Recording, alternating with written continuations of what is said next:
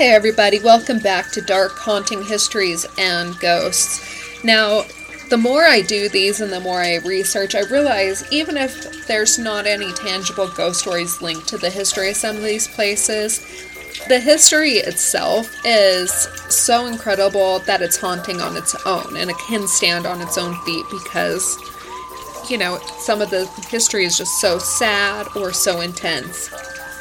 Speaking of so sad and so intense, we are going to do what I'm going to call Cowboys and Indians today. We're going to talk about some Indian schools or Native American schools and some old Wild West ghost towns or, you know, like mining era towns. And some of the histories and legends that go along with that. We're going to start with Concho Indian Boarding School. Now, it was first opened at the Darlington Agency on the Cheyenne and Arapaho Reservation in 1871 by the Hicksite, Liberal, Friends, and Orthodox Quakers, and was called the Cheyenne Arapaho Boarding School. In 1872, the facility was built with federal funds, but it was ran by Quakers. Few Cheyenne students attended the school, and as a means to entice them, a partition was erected to divide the classroom into two separate areas one side for the Arapaho and the other for the Cheyenne. In 1879, the facility was renamed the Arapaho Manual Labor and Boarding School, and a new facility was built for the Cheyenne students located at Caddo Springs which was then called, originally enough, the Cheyenne Manual Labor and Boarding School. Now, whoever was in charge of the PR of these boarding schools needs to be fired because I don't see myself signing up or signing my kids up for something called manual labor school. Now, granted, my kids can be jerks, so maybe in those moments I would sign them up for this, but just in general, I would probably not let them go. Now, within five years, it was reported that the children at the agency schools were responsible for raising 211 cattle and hogs and cultivating 130 acres of land. That is a hell of a lot of land. In 1881, a new school called the Darlington Mission School was built, and it was run by General Conference Mennonites. But a fire, which occurred on the 19th of February, 1882, destroyed the building and sadly it took the life of the missionary's infant son and three Indian children. Federal funds and donations from the Mennonite Mission Board were secured to rebuild the mission school, and it was completed by December 1882. The Mennonites had the same issues and problems as the Quakers had had in trying to educate the two tribes together, and they opened a fourth school in 1882 called Cantonment by 1884, the agent reported that attendance in the four schools represented 66 students at the Arapaho boarding school, 22 students at the cantonment, 71 at the Cheyenne boarding school, and 28 students at Darlington. After 1891, federal policy shifted and began to require more standardization for attendance quotas and less use of federal funds for church contracted institutions.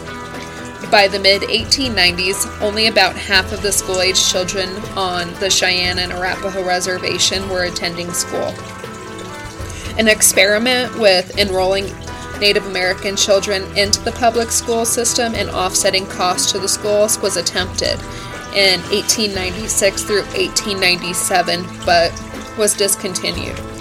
Declining attendance at Darlington forced its permanent closure in June 1898 and cantonment in closed in 1901.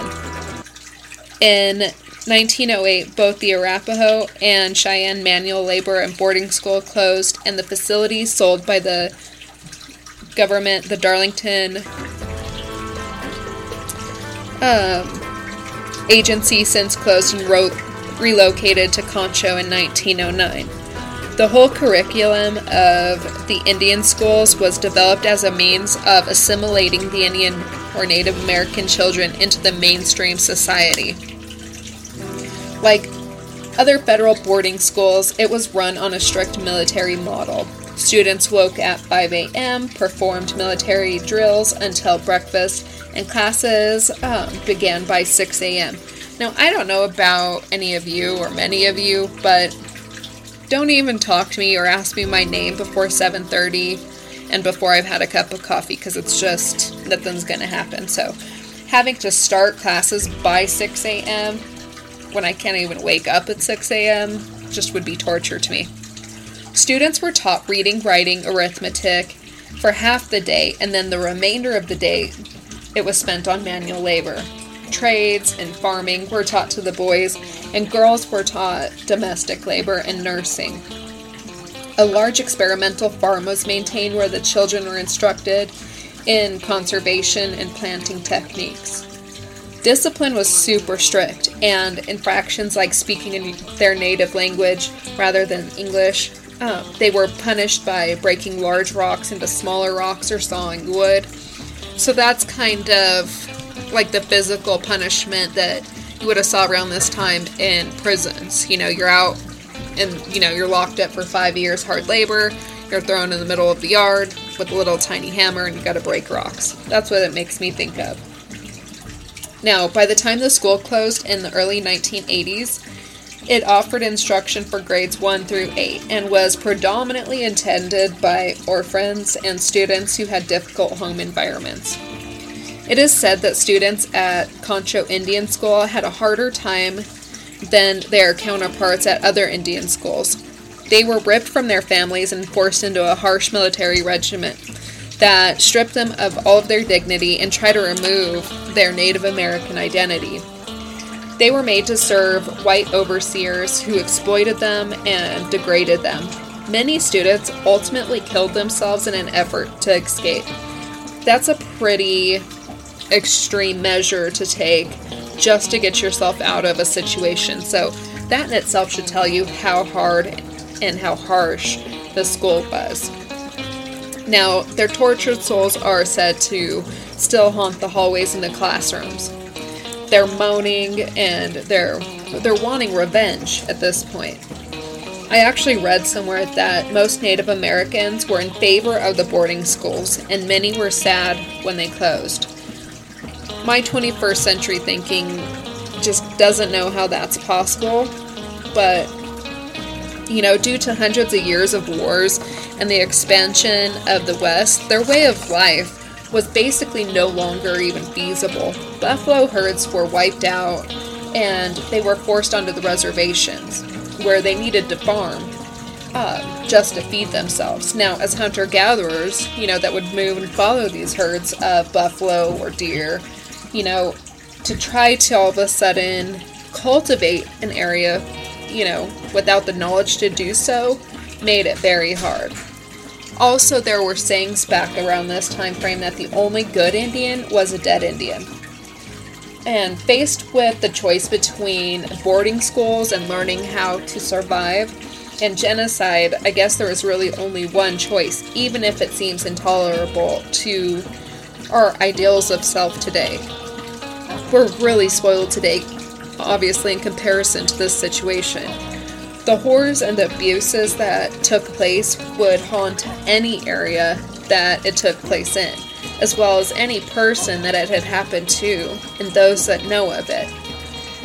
It was reported that the school had widespread sexual abuse and widespread physical abuse not just, you know, breaking up rocks. There are claims that the students were punished so harshly, some of them were actually drowned and were buried underneath the school. It's also rumored that the school is built on a Native American burial ground. Now, while at the site, ghostly Native American music and flutes can be heard floating through the air. Now, it's just as calm and, you know, quiet as sometimes a breeze and there are no sources that can be found of where this flute music is coming from. Shadow figures have been seen, as well as faces looking out through the windows. You can hear items being thrown in other rooms and with some force, so it's not something falling from the ceiling. It's something actually being thrown, hitting walls. And the rooms are completely empty, and there's no, you know, explanation of what could cause the noise. Abuse and trauma imprints itself in the area that it happened. It changes the vibration of an area, it absorbs itself like cigarette smoke into the very walls. So, you know, it's no wonder that this place is so haunted. Now, the next one we're going to talk about is Wheelock Academy. Wheelock Academy was founded in 1832, so about 50 years earlier than the one we just talked about, and it was founded by missionaries Alfred and Harriet Wright. This one was an all girls school for Choctaw tribal members. Like most of the tribal schools at this time, students were not allowed to use their native languages or practice their traditions. Wheelock was the model academy for the five civilized tribes. The five civilized tribes included the Cherokee, the Choctaw, Chickasaw, Creek, and Seminole. Now, actually, my grandma is a member of um, the Cherokee, Choctaw, and Chickasaw tribes. So her family, you know, went through the Trail of Tears up into the Oklahoma Territory at the time. Now, they were originally from the southeast and were called civilized because they adopted a lot of the attributes of the Anglo and American culture. Within a year, the superintendent of the Choctaw Agency reported that Wheelock Academy had become the model for Indian education. In 1839, Wright expanded the school by building a large dormitory to accommodate boarding students. The institution he founded became the first Choctaw National Academy in 1842. Alfred died March 31, 1853, and Reverend John Edwards was named to replace him as the head of the school. Will Wheelock Academy closed during the Civil War, and it reopened until fire in 1869. The Choctaw Nation rebuilt the facility in between 1880 and 1884 with the help from the Southern Presbyterian Church. In 1898, the Curtis Act had required the gradual closure of all tribal schools. By 1930, Wheelock and the Jones Academy were the only remaining Choctaw schools. In 1932, Wheelock became a United States Indian school. In 1955, the Wheelock Academy closed permanently.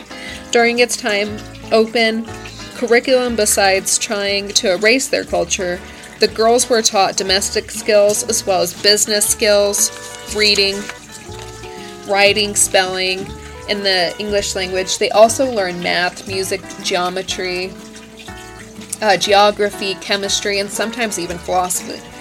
I think comparatively for what girls were generally taught around this time frame, it was actually a good education.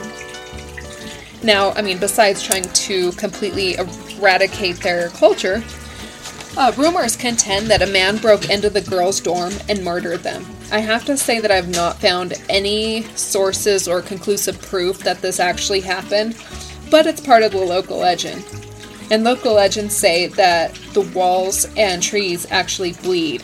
Apparitions have been seen sitting in chairs or hanging from trees. One story involves some teenagers who tried to steal a vase from the cemetery, and when they got into their car to drive away, the car wouldn't start. A few minutes later, they decided that it was probably bad luck to take the vase, and they put the vase back, and their car, you know, finally started.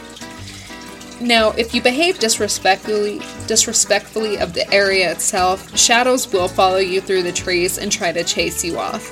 And I think any area where there's souls or spirits or something negative has happened, if you act disrespectfully, I think you should be chased off. I mean, in general, even if you're a human and you're a jerk and you're behaving disrespectfully, I wish a shadow would pop out and like scare you off, almost like social justice ghost man or something like that, but that's not going to happen. So now let's get into the cowboy portion of our Cowboys and Indians story time. Now we're going to talk about an area actually that I live by, and my dad has a ranch fairly close by this area, and it is called Cripple Creek. Now, back in its heyday, Cripple Creek could possibly boast about a population of 55,000. Now, it's in a small little mountainous area, so that's a lot of people. And that was around the turn of the 20th century. Hardworking uh, miners and outlaws came to Cripple Creek looking to make a quick buck. Lawlessness ruled the streets, And Cripple Creek's history begins with Native Americans, the Ute tribe, who lived off the land for many years, lived in this general area. Now, Cripple Creek has this really high valley, and its elevation is 9,494 feet. And it was considered no more important than a cattle pasture. It really is a really beautiful valley, though. Prospectors avoided that area thanks to the Mount Pisgah hoax. And the Mount Pisgah hoax was actually a little mini gold rush, and it was caused by salting the area. now, salting the area um, meant that people went to this general area and added gold to worthless rocks to make it look like it was going to be a good area. But on October 20th, 1890, Robert Miller, or Bob Womack, discovered a rich ore, and the last great Colorado gold rush began. Thousands of prospectors flocked to the region, and before long, Winfield Scott Stratton located the famous Independence Lode, one of the largest gold strikes in history. In three years, the population increased from 500 to 10,000 in just three years. Now, I kind of feel like that's happening to Colorado Springs right now. It's really getting on my nerves. So I couldn't imagine living in that, you know, small valley and having that happen. Although $500 million worth of gold was dug from the Cripple Creek uh, area, Womack actually died penniless in 1909. In 1896, Cripple Creek suffered two disastrous fires, and I feel like any ghost town worth its salt or, you know, any area where prospectors go, you have to have a fire. Now, these two fires actually were just two day or four days apart, and the city was just rebuilt. The entire city was built in just months afterward. That's how many people, you know, were there to build it. Now, a lot of the old wooden buildings had been turned into rocker brick buildings, um, so that way a fire didn't tear through it all again. Um, Cripple Creek and its sister city of Victor were the epitome of rough and tumble mining towns. Now, I absolutely think it's a blast to go to these places and look around because the history, you can just see the history. There's areas where you actually still see bullets in some of the stone and brickwork around the areas. Um, now, like any good, you know, mining town worth its salt, um, it had its fair share of criminals and gunslingers. Some of the famous people who visited have gone from famous to infamous. Famous bad guy Bob Ford the you know the one who shot Jesse James in the back of the head for his bounty, tried to make his way to Cripple Creek.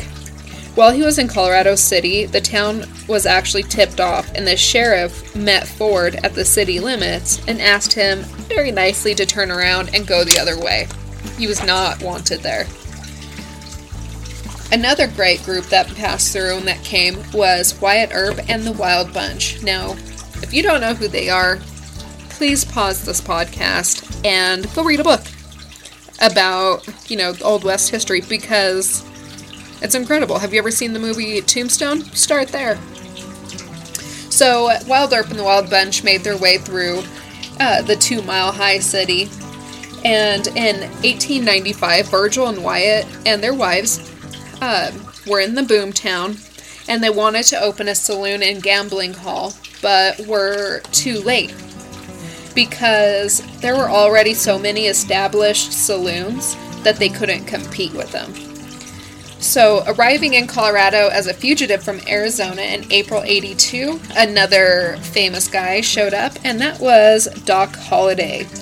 Now, he bounced around the state for about five years, mostly by train, and hit most of the boom towns in the area, including Denver, Silverton, which is a beautiful spot as well, Pueblo, which is basically, in my opinion, because I grew up there, the armpit of Colorado, Trinidad, and Cripple Creek. And Leadville. Leadville's pretty cool too. I gotta give it to it. And his final stop was Glenwood Springs, which is beautiful, and a lot of sick people would go there because of the natural hot springs. Like many other mining towns of the Old West, Cripple Creek is said to be extremely haunted. Its rich history of mining accidents, floods, fires, lawlessness, and bloody battles between mine owners and labor unions, it comes as no surprise to learn of the many ghosts who continue to linger. In fact, this town once boasted one homicide per day. So some of these ghosts, there's no way to even, you know, attach it to a historical event like I like to do. At the Colorado Grand Casino uh, and Maggie's restaurant, which has been everything from a medical office to a Masonic Lodge ballroom and a mortuary. There is the ghost of Maggie. Now, not much is known or that I could find about Maggie, but she is described as about 25 years old and dressed in the turn of the century, you know, 19th to 20th, not 20th to 21st century clothes. She wears a white shirt, a long cotton skirt, and high heeled boots. The young beauty, with her hair piled on top of her head, is known for her Irish accented singing and leaving behind the scent of rose perfume. Following the disastrous fire that razed most of the city in 1896, the Imperial Hotel was built to accommodate uh, the many miners and visitors to the area. It was basically super fancy with amenities such as electric lighting and steam heat. In the early part of the 20th century, the hotel was run by the Englishman uh, George Long. As a young man, he moved from Europe and made his way to Denver, where he married his first cousin. And before long, the young couple was running a hotel focusing on the European style service, comfort, and dining, so they wanted to bring a little bit of class to the mining town. Comfortably employed and settled, the young couple started to have a family. They had two daughters and a son. They seemed to have that, you know, perfect, picture perfect life. Um, perhaps because they were first cousins, or maybe because they were so closely related. Their oldest daughter, Alice, actually suffered from a severe mental disorder. I'm not quite sure if it was like schizophrenia, bipolar, or if it was like Down syndrome. But as the girl grew older, she became more and more difficult to control.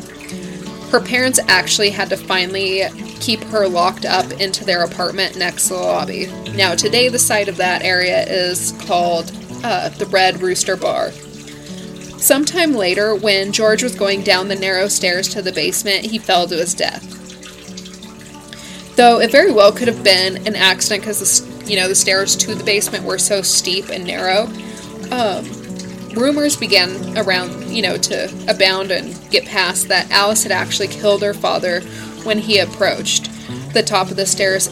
It said that she struck him in the head with an iron skillet.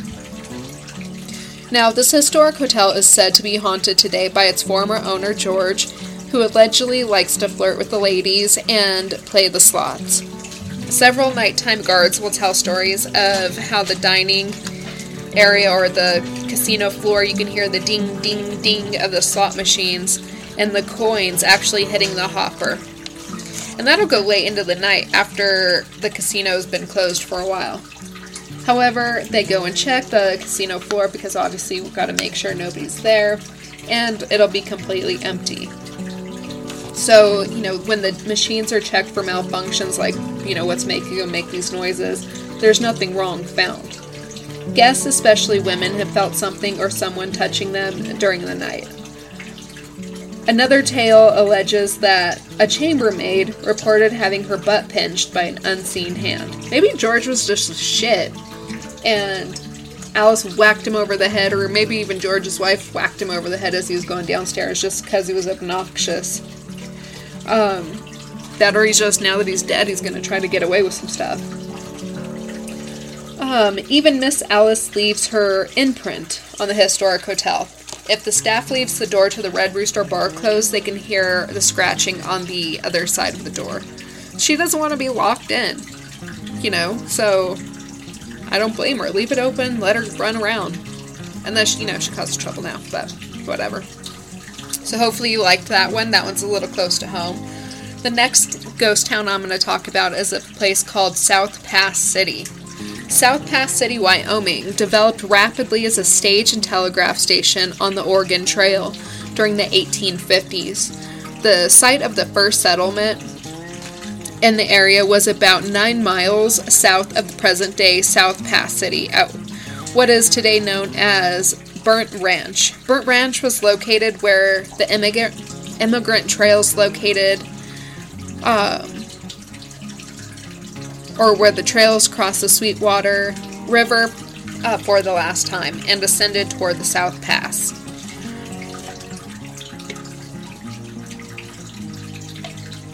In August 1861, 25 year old Samuel Clemens, later known as Mark Twain, passed through um, South Pass City via stagecoach with his brother Orion, or Orion, newly appointed as Secretary of Nevada Territory. Mark Twain later wrote about the experiences, first published in 1872. We have in sight of South Pass City the hotel keeper, the postmaster, the blacksmith, the mayor, the constable, the city marshal, and the principal citizen and property holder all came out and greeted us cheerily, and we gave him a good day. He gave us a little Indian news and a little Rocky Mountain news, and we gave him some Plains news in return. He then retired to his lonely grandeur, and we climbed up among the bristling peaks and the ragged clouds. South Pass City consisted of four log cabins, one of which was unfinished, and the gentleman with all of those offices and titles was the chiefest of the ten citizens of the place. Think of the hotel keeper, postmaster, blacksmith, mayor, constable, city marshal, and principal citizen all condensed into one person and crammed into one skin. In 1866, gold was discovered in the vicinity, and a year later, prospecting began and would become the Carissa Mine. Prospectors and adventurers quickly arrived and founded South Pass City within a year. The community's population had swelled to about 2,000. Within a decade, the city's population shrank back down dramatically, as the large gold deposits that had been hoped for had failed to materialize. By the mid 1870s, South Pass City's population was reduced to about 100 people, but apparently grew to be 180 by 1901. In 1867, Sioux Indians attacked the miners. The miners fled but returned, and by 1868, eh, or returned by 16, hell, 1868, and the Sioux attacked again and carried off a hundred horses and mules. The miners, well armed but with no mounts, could not pursue the raiders. Again, the Sioux attacked. This time, not only did they take the stock, but they also took general merchandise. They killed four men. The visiting miners and other adventurers didn't only have to worry about Sioux raids killing them, they also had a serial killer among them. The earliest account of the murderess at the Bartlett Inn was published in the Real West magazine, Volume 6, Number 30, published July 1963. The story, Polly Bartlett, Wyoming's Amazing Poisoner, was written by Dean W. Bollinger, and it reads like a Western novella. South Pass was a critical hub for the railroad and its way, and it was the safest point to cross the Rocky Mountains. This steady flow of people, some with gold lined pockets, brought the Bartletts a stream of victims. Polly and her father Jim had a history of crime already. In Ohio, they ran a saloon. Polly would take the men upstairs for a bit of hanky panky, while Jim would rob them blind downstairs.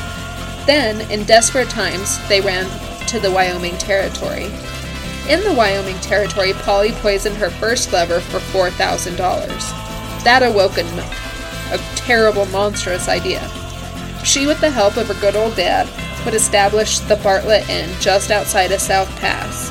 This would give Polly the perfect place to set her web. Men started turning up missing. All of their last known whereabouts just happened to be the Bartlett Inn. A wealthy mine owner, Bernard Fountain, was looking for his son, and he knew that the Bartletts had something to do with it. He hired a private investigator. The PI arrived at the end with the local lawmen. They questioned both Polly and Jim. Sorry. Shortly after the interview, the two got the hell out of there. Their disappearance was pretty frickin' suspicious, so the PI and the lawmen investigated the corral area. What they found was more gruesome than anybody had expected.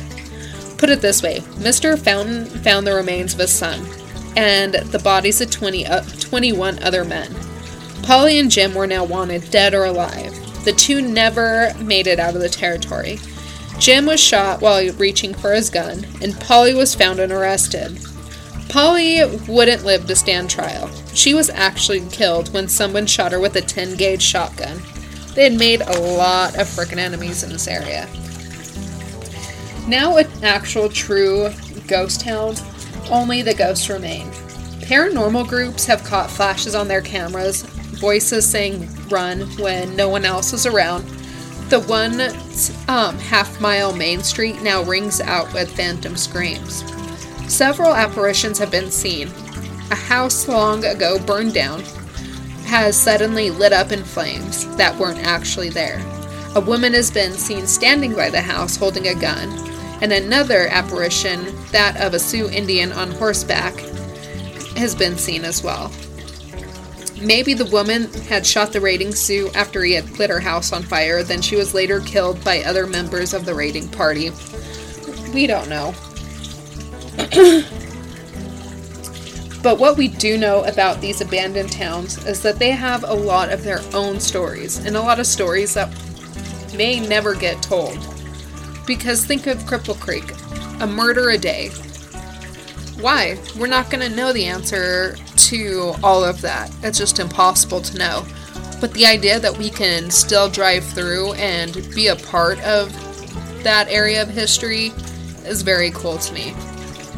You know, like I said, I lived lived up in that area of Cripple Creek. My dad has a ranch in that general area as well. You can actually walk around the hills, and there's smaller ghost towns that um, aren't even marked on maps. You can find them um, on his ranch and BLM that surrounds his ranch. We have found old tombstones like so grave markers like somebody had carved somebody's name into rocks and laid it over um, we find a lot of arrowheads and native american stuff in that general area we can also still find flakes of gold if you go gold panning in the creeks around the area. So it's a very very cool spot. And i know i usually stick around in europe but i thought maybe it'd be a good idea to spend some time over here telling some of America's stories and know that no, we're, you know, areas here, towns here aren't as old as European or English cities, but we have pretty good stories to tell here too. We're just getting started though, so maybe, you know, in a while we'll have more. I am going to uh, link my Twitter in the description below. If you have been interested in or thinking about making your own podcast, check out Buzzsprout. I'll also put a link where you can sign up um, for that as well. If you sign up using the link, you'll actually get an Amazon gift card. So give that a shot and follow me on Twitter. If you have any ideas of stories that I should look into or tell, let me know there. If you want to let me know that I suck, um, don't bother finding me because I won't read it. Um, I guess that's it, everybody. Thank you for downloading and checking in, and I'm sorry for the delay. Hoping to make a couple more this week while I'm on vacation and get them scheduled out. All right, talk to you all soon, and thank you again. Bye bye.